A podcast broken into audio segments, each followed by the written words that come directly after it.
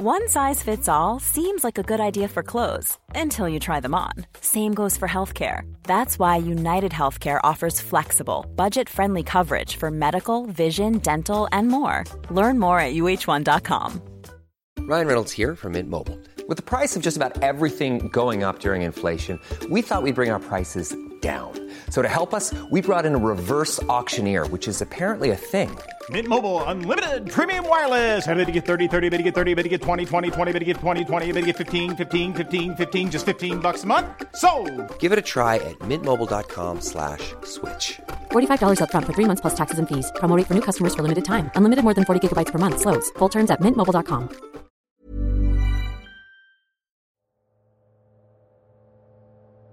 You're listening to audio long reads from The New Statesman, the best of our reported features and essays, read aloud. In this episode, Euro 2022 How Women's Football Became the More Beautiful Game, written and read by May Robson. This article was published on the New Statesman website on the 20th of July 2022.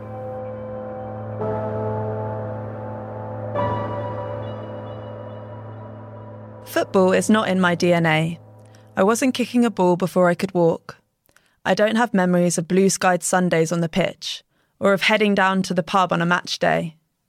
The language spoken in offices around the world was not my mother tongue, and I often wondered if I was immune to the fanatical devotion the game seems to incite. Instead, I discovered football at the ripe old age of 23. My best friend started a team in East London, and I was reluctantly dragged along. A handful of us met in the park for that first kickabout. Shivering in cobbled together kits, our short breaths cutting shapes in the November air. Having grown up in the era of Bend It Like Beckham, my hopes of being the next Jess or Jules were quickly dashed. The ball shot off my feet at awkward angles, and I was sweating, more from fear than physical exertion. But the following weekend, we were straight down to Sports Direct. Don't go with the big names, the sales assistant told us. These boots are football's best kept secret. We left proudly clutching our shiny black and white Sondicos, dipping into the box to smooth the stitching and inhale their chemical scent. Not exactly the best in the business, it turned out, but it didn't matter. We were one step closer to being footballers. My Sondico boots served me well in those early days. Hours were spent shuffling round cones, agonising over kick ups and toe punting shots. Volunteer coaches and training drills saw our motley team, many of whom had never kicked a ball before, take shape. A group of 20 somethings in post graduation limbo, we were finding our feet on the pitch. Goal Diggers FC was born. We wore shirts of bright gold. We found a home, a community five-a-side pitch wedged behind King's Cross Station in North London, 30 by 40 yards of poorly lit concrete in a stadium of steel and glass. After work, we played under dark skies flecked with the red glow of cranes, their stooping forms like attentive linesmen as the area's 20 year regeneration project sped towards completion. Ten players became 30. We spilled over into the neighbouring car park. Games often halted to retrieve the ball from the mid pitch puddle or from under a nearby car. Our first proper match was a five a side league in Southwark, in the pouring rain. All 30 of us turned up much to the bemusement of the other team. Every time one of the five of us on the pitch touched the ball, our teammates exploded, the sidelines ablaze with gold. It didn't matter that we lost 20 0. We were victorious. And there was one brilliant moment, one perfect touch, when my foot met the ball with a harmonious hum that sang in my chest all the way home. The feeling that the game didn't quite belong to us is a product of its painful history. On the 5th of December 1921, the Football Association, the FA, banned women's football in England. The decision, which was binding for 50 years, was born of fear, a backlash to the runaway success of women's football during and after the First World War. With men away fighting and women working in factories, lunch break kickabouts had gradually evolved into organised teams and fixtures. By 1921, there were 150 women's clubs in England, from Bath City Ladies and Stoke United to munition sides such as the Lincolnshire based Ruston Aircraft Girls and Foster Tank Girls. A Munitionettes Cup was established in 1918, England's first ever women's football competition. More than 30 teams played and 22,000 spectators watched the final. One of the most popular teams was Dick Kerr Ladies FC, based at the Dick Kerr and Co munitions factory in Preston. 53,000 people watched them beat St Helens Ladies 4 0 at Everton's Goodison Park. Another 10,000 had been turned away at the gates. It was the biggest turnout ever recorded for a women's football match in England, raising a record breaking £3,000 for charity. It was a step too far for the FA. The governing body banned women from playing on its affiliated grounds a year later, stating that the game was quite unsuitable for females and ought not to be encouraged. This view was backed by medical professionals who agreed that football posed a serious physical risk to women. Dr. Mary Scharlieb, a Harley Street physician, called it the most unsuitable game, too much for a woman's physical frame. While a Mr. Eustace Miles was quoted as saying, The kicking is too jerky a movement for women, and the strain is likely to be severe. Overnight, the burgeoning women's game came to an end in England. Star players such as the Dick Kerr forward Lily Parr, a chain smoker who was openly gay and found the back of the net almost a thousand times in her career, were suddenly without an audience or a home. The Dick Kerr ladies played abroad instead, travelling to Canada and the US because, as their captain Alice Kell said at the time, we play for the love of the game and are determined to go on. At home, the ban had a lasting impact. As David Goldblatt writes in his 2007 History of English Football, The Game of Our Lives, for 50 years, women's football was reduced to a tiny and stigmatised subculture subsisting in the marginal spaces of municipal recreation grounds. I was born in 1991, at a time when women's football was starting to find its feet once more. Under pressure at home and abroad, the FA lifted its ban in 1971, starting the long journey back to equality. Twenty years later, the first official Women's World Cup took place in Guangdong Province, China. Of course, the tournament wasn't called that, and was instead lumbered with the title FIFA World Championship for Women's Football for the M&M's Cup. If it failed, at least it wouldn't affect the prestige of the men's competition. Games were capped at 80 minutes. As April Heinrichs, the US captain in 1991, remarked years later, they were afraid our ovaries were going to fall out if we played 90. But the M&M's Cup was not a failure. The final saw the US defeat Norway 2-1 in front of a crowd of 63,000. The England women's team failed to qualify in 1991, but has since had an inspiring run across five World Cup tournaments, reaching the quarterfinals three times and the semi finals twice.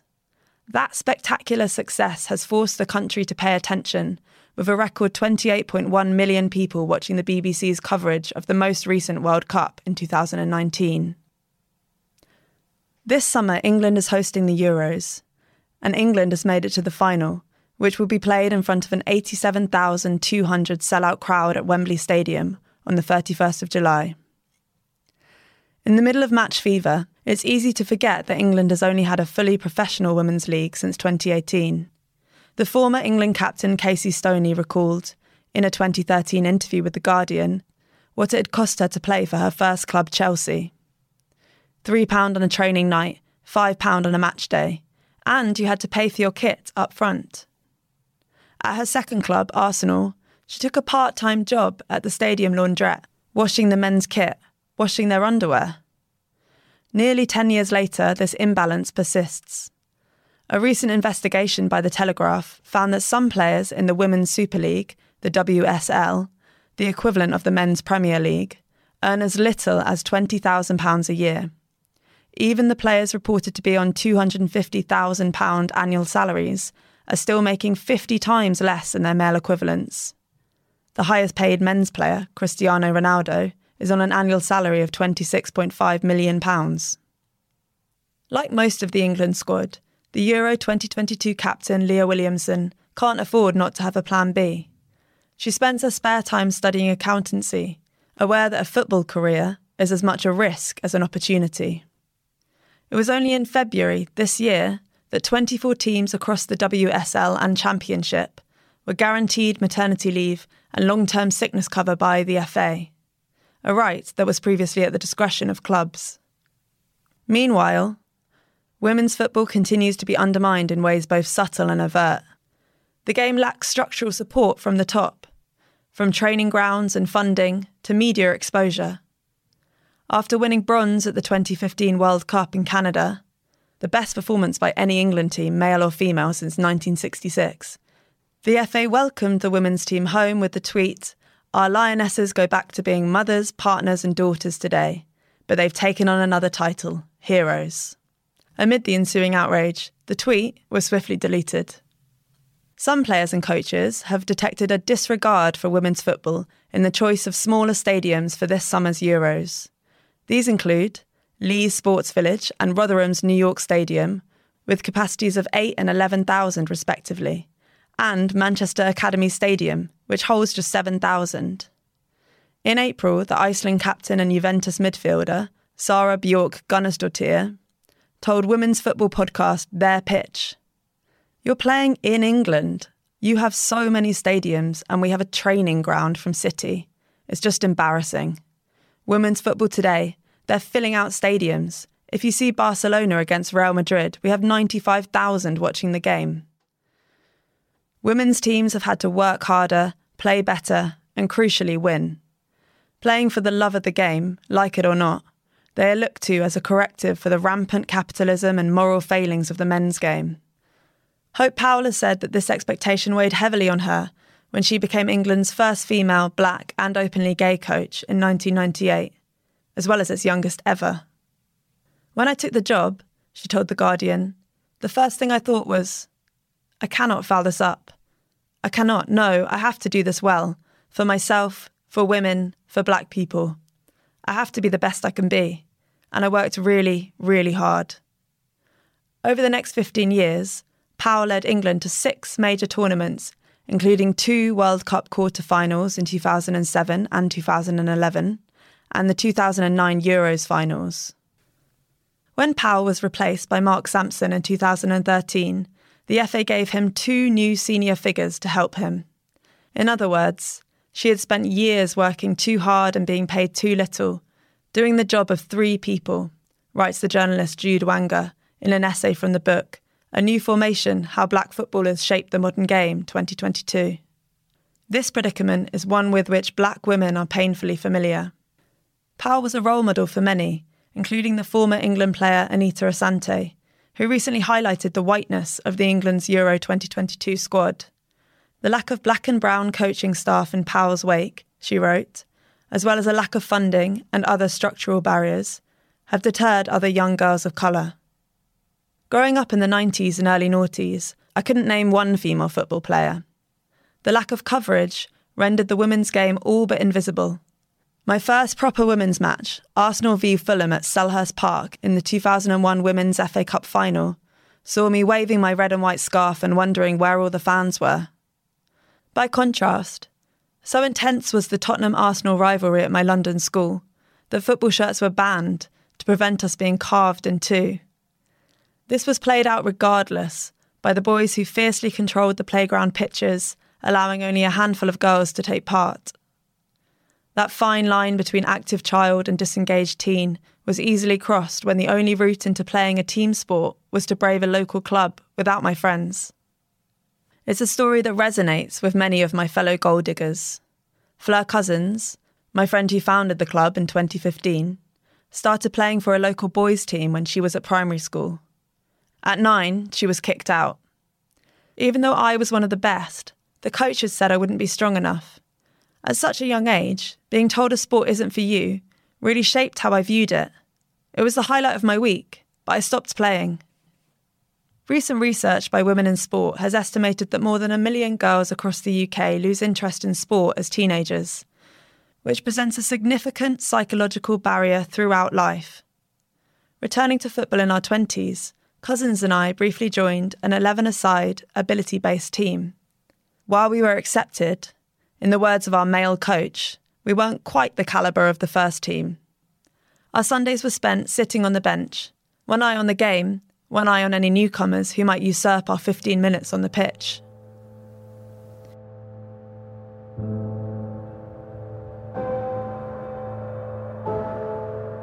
For the text version of this article, and all our long reads, subscribe to The New Statesman for just £1 a week for 12 weeks using our special podcast offer. Just visit www.newstatesman.com forward slash podcast offer.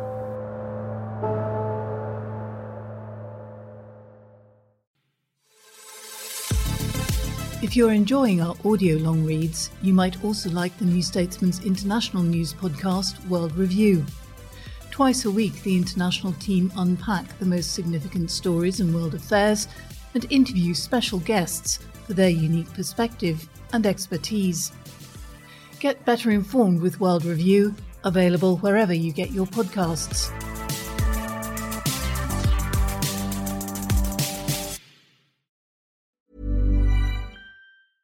Hiring for your small business? If you're not looking for professionals on LinkedIn, you're looking in the wrong place. That's like looking for your car keys in a fish tank.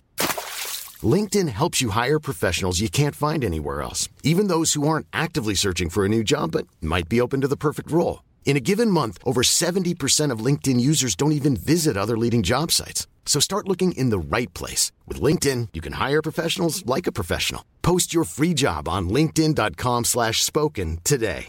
Hey, I'm Ryan Reynolds. At Mint Mobile, we like to do the opposite of what Big Wireless does. They charge you a lot, we charge you a little. So naturally, when they announced they'd be raising their prices due to inflation, we decided to deflate our prices due to not hating you. That's right. We're cutting the price of Mint Unlimited from $30 a month to just $15 a month.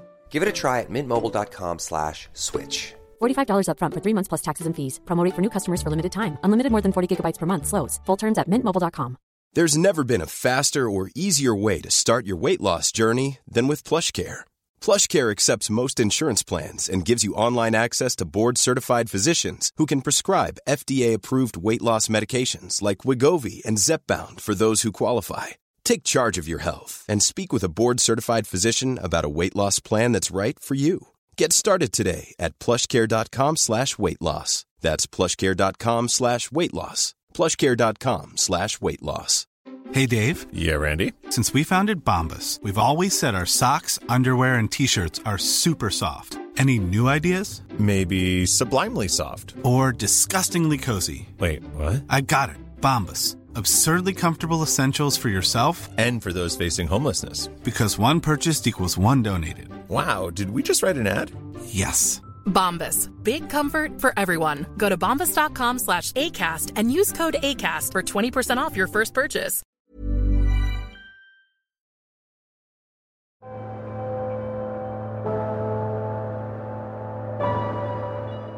Seven years since that first session on that concrete pitch in King's Cross, Goal Diggers is one of the biggest non profit football clubs for women and non binary players in London.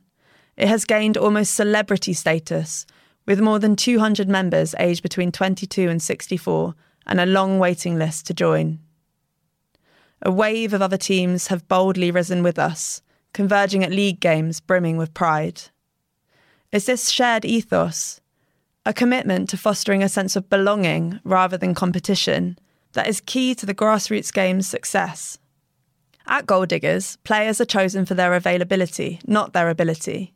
Membership costs are kept low, names and pronouns are shared before games, and priority spots are given to players of colour, non binary people, trans women, and players over 40. The boom in grassroots teams has seen a national increase in the number of women and girls playing football. The FA has made much of the fact that the total reached 3.4 million in 2020, and that, from 2017 until that year, there was a 54% increase in FA affiliated teams, rising to 9,251. Yet part of the Sussex FA's strategy to grow the game in 2016 included giving out nice smelling bibs and pink whistles, widely criticised at the time, which suggests the appeal can be misunderstood. Ahead of the Euros, the grassroots game caught attention of brands and sponsorship. In East London alone, you'll currently find Romance FC, creatives in pink and blue geometric designs by Pharrell for Adidas, Hackney Laces, with sister clubs in Limehouse, South London, and Manchester, dancing across the pitch in dark and blue orange nomad kits. Victoria Park Vixens, feeling lucky in green and gold retro striped Indivisa shirts with popped collars. And Wonder Kid FC, with bleached buzz cuts and rainbow lettering from Adidas. These kits are symbols of belonging, but they also sell, becoming important sources of club income. While this growing sisterhood is ultra local, these teams have also made international connections. Goal Diggers takes inspiration from teams such as Dyke Soccer in the US, which provides safe physical fitness spaces that are rare for queer folks and advocates for inclusive culture wherever they play. And in turn, Goal Diggers have inspired others, sending merchandise to a team in Slovenia and giving advice over WhatsApp to a newly established Malta FC in Lisbon, who visited London during the Euros. There are international tournaments too. Goal Diggers played in the International Women Football Experience in Milan in 2019 and came out on top against 15 other teams at the Amateur World Cup in Lisbon in the same year. They organised a festival of football during the last Women's World Cup, with panel discussions, photography exhibitions, tournaments, taster days, and comedy nights, running alongside the big games. One night, my team watched on the big screen Naziha Arebi's 2018 documentary Freedom Fields, about a Libyan women's football team playing in front of the headlights of their parked cars. The players Arebi followed over five years were denied the right to play internationally, a reminder of how new and precious our own freedoms are. While the women's game is often defined in opposition to the men's game, the football we play does not aspire to emulate it. It's telling that this year, Jake Daniels, age 17, became only the second male professional footballer ever to come out publicly as gay in the UK. The first was Justin Fashanu in 1990, who committed suicide in 1998, age 37. While Daniels has received praise and support from key figures in men's football, that he is the only one is a stark reminder of how rife homophobia remains. In 2017, a Culture, Media and Sport Committee report concluded that despite significant change in society's attitudes to homosexuality in the last 30 years, there is little reflection of this progress being seen in football. But the more inclusive game fostered by women's football sees openly gay players at the highest levels. The last Women's World Cup had more than 40 openly gay players, coaches, and managers, and there are at least seven out players on the England women's team for the Euros. Tired of being told that football is a man's game, Cousin set up her club to show that football doesn't need to be gendered. Football has made me proud of who I am. I knew for a long time I was a lesbian, but I was scared to come out, as I thought that meant being alone. This space has done the opposite. It's given me a community that not only normalises, but celebrates queerness. Players have created a thriving queer scene, hosting a regular club night, Murder on Zidane's Floor, attending trans and gay pride marches, and falling in love. The very act of having women and non binary people of all ages play together is radical. For my teammate, Paula Griffin, joining Goal Diggers was a major milestone in her transition. I still felt so masculine in the way I presented, and despite all I'd read about the club and the wonderful welcoming emails, I found myself almost trying to hide as the other players gathered, she tells me. Then that wow moment to be part of a community that welcomes and accepts me, makes no judgments, makes no assumptions, is genuinely life affirming. It may seem small, but at training sessions and matches, players are presented with a Goal Diggers sticker, its colours reflecting the Pride Progress flag. To get one of those is a very special feeling. I asked Griffin about recent attempts by the Secretary of State for Digital, Culture, Media and Sport, Nadine Dorries, to exclude trans women from competitive sports because they have an inherently unfair advantage. My own thoughts are that politicians and administrators are so far removed they know little and care less for the real inequities in women's sports, she says. There is so much that is unfair in women's sport, but not one iota of that will be fixed by banning trans women from competing, whether at international or recreational level. Trans inclusion is gradually becoming embedded across the grassroots women's game, and called out when it is not. In February this year, Camden Bells FC led a boycott of the Super 5 five a-side league in Hackney, East London, after an official allegedly told them that one of their players, a trans non binary person, should not be allowed to play. The FA affiliated league bills itself as LGBTQIA and non binary friendly, the club claimed, but the official said he was following FA rules. Under the 2014 FA policy on trans people in football, the rules are that trans players must apply to the FA for approval to play in their affirmed gender, submitting medical records to show hormone levels are within range, subject to yearly review. It states that gender identity should not preclude a person's participation in football, with each application considered on a case by case basis. But critics feel the FA's support of trans inclusion is conditional and the requirement for hormone readings demeaning. This has deterred some clubs from joining FA affiliated competitions elsewhere in the country. Last year, Manchester Laces launched a campaign asking the FA to remove what they call outdated sexist and transphobic policies. The FA has since confirmed that it's reviewing the policy. What women's football urgently needs is more pitch space. Since 2010, cuts to local government funding have forced the sale of more than 700 community football pitches across the UK. Competition for what remains is fierce, with booking systems on a first come, first served basis. It is invariably the newer teams that lose out. Despite Goal Diggers' 200 strong membership, it took Cousins five years to secure a permanent two hour, prime time, 11 a side slot for training at a pitch in Haggerston Park in East London. Before then, despite lobbying local councils and leisure centres, we drifted between parks, overpriced sports halls, school playgrounds, and seven aside pitches. At that first training session on the Haggerston pitch, many feet carved a home into its expanse of green. Other teams haven't been so lucky, losing out to richer or more established teams. The FA's 50 year ban has put women's teams at the bottom of the waitlist because we are more likely to be new, says Cousins. We are playing catch up on a space that has been historically given to men, and as a result, fewer women's teams are able to exist. She has campaigned for years to review this outdated booking system, which a 2019 article in The Guardian found was a significant barrier to growth of women's football across the country. This spring, the government announced a wide ranging review of measures to grow both the elite and domestic women's game. Cousins believes that quotas to ensure that pitch space is allocated according to gender, numbers, and the level of community interest would be a start. What happens in professional football and at the grassroots level are two sides of the same coin. The erasure of the women's game by its own governing body is not forgotten. Today, when I play for Goal Diggers, not winning every game but not losing 20 nil either, I see 1921 stitched onto the back of my teammates' shirts, and Alice Kell's words We play for the love of the game and are determined to go on, woven into my sleeve. We are the legacy of the battle fought by many women to play football. This summer, affordable Euros tickets have allowed stadiums to be filled with young children and families, and the beautiful game feels in reach. Football is no longer a man's game.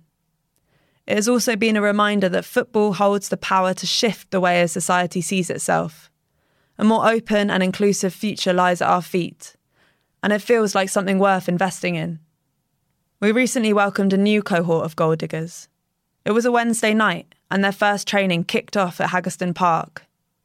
As I stepped onto the pitch, I stopped to chat to a new player, and I asked her why she'd joined. I was just passing by and saw you playing, she told me and I feel so lucky.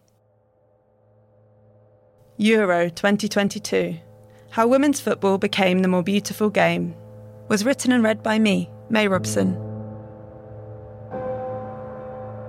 If you enjoyed this episode, have a listen to Kate Mossman's piece, I Was Joni Mitchell's Carey, an interview with Carey Raditz, which is linked in the show notes.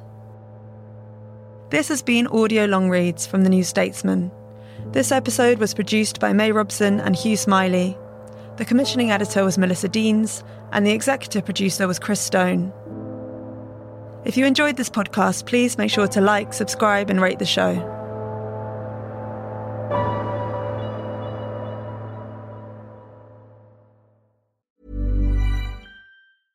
Imagine the softest sheets you've ever felt. Now imagine them getting even softer over time. That's what you'll feel with Boll and Branch's organic cotton sheets. In a recent customer survey, 96% replied that Boll and Branch sheets get softer with every wash. Start getting your best night's sleep in these sheets that get softer and softer for years to come. Try their sheets with a 30-night guarantee. Plus, get 15% off your first order at bollandbranch.com. Code BUTTERY. Exclusions apply. See site for details. Hello, this is Danny Pellegrino, host of the Everything Iconic podcast, and I'm here to tell you all about Splash Refresher because hydration is mandatory, but boring is not. Now, I love my water, but if I don't spice it up, I'm not going to finish what I took out of the fridge. That's why I love my Splash Refresher, which is flavorful, delicious, bright, hydrating, and zero calories. The wild berry flavor is my fave. No, wait, is the pineapple mango flavor my fave? You know what? All five craveable splash refresher flavors are my fave because they're so delicious. So get hydrated and enjoy it with Splash Refresher.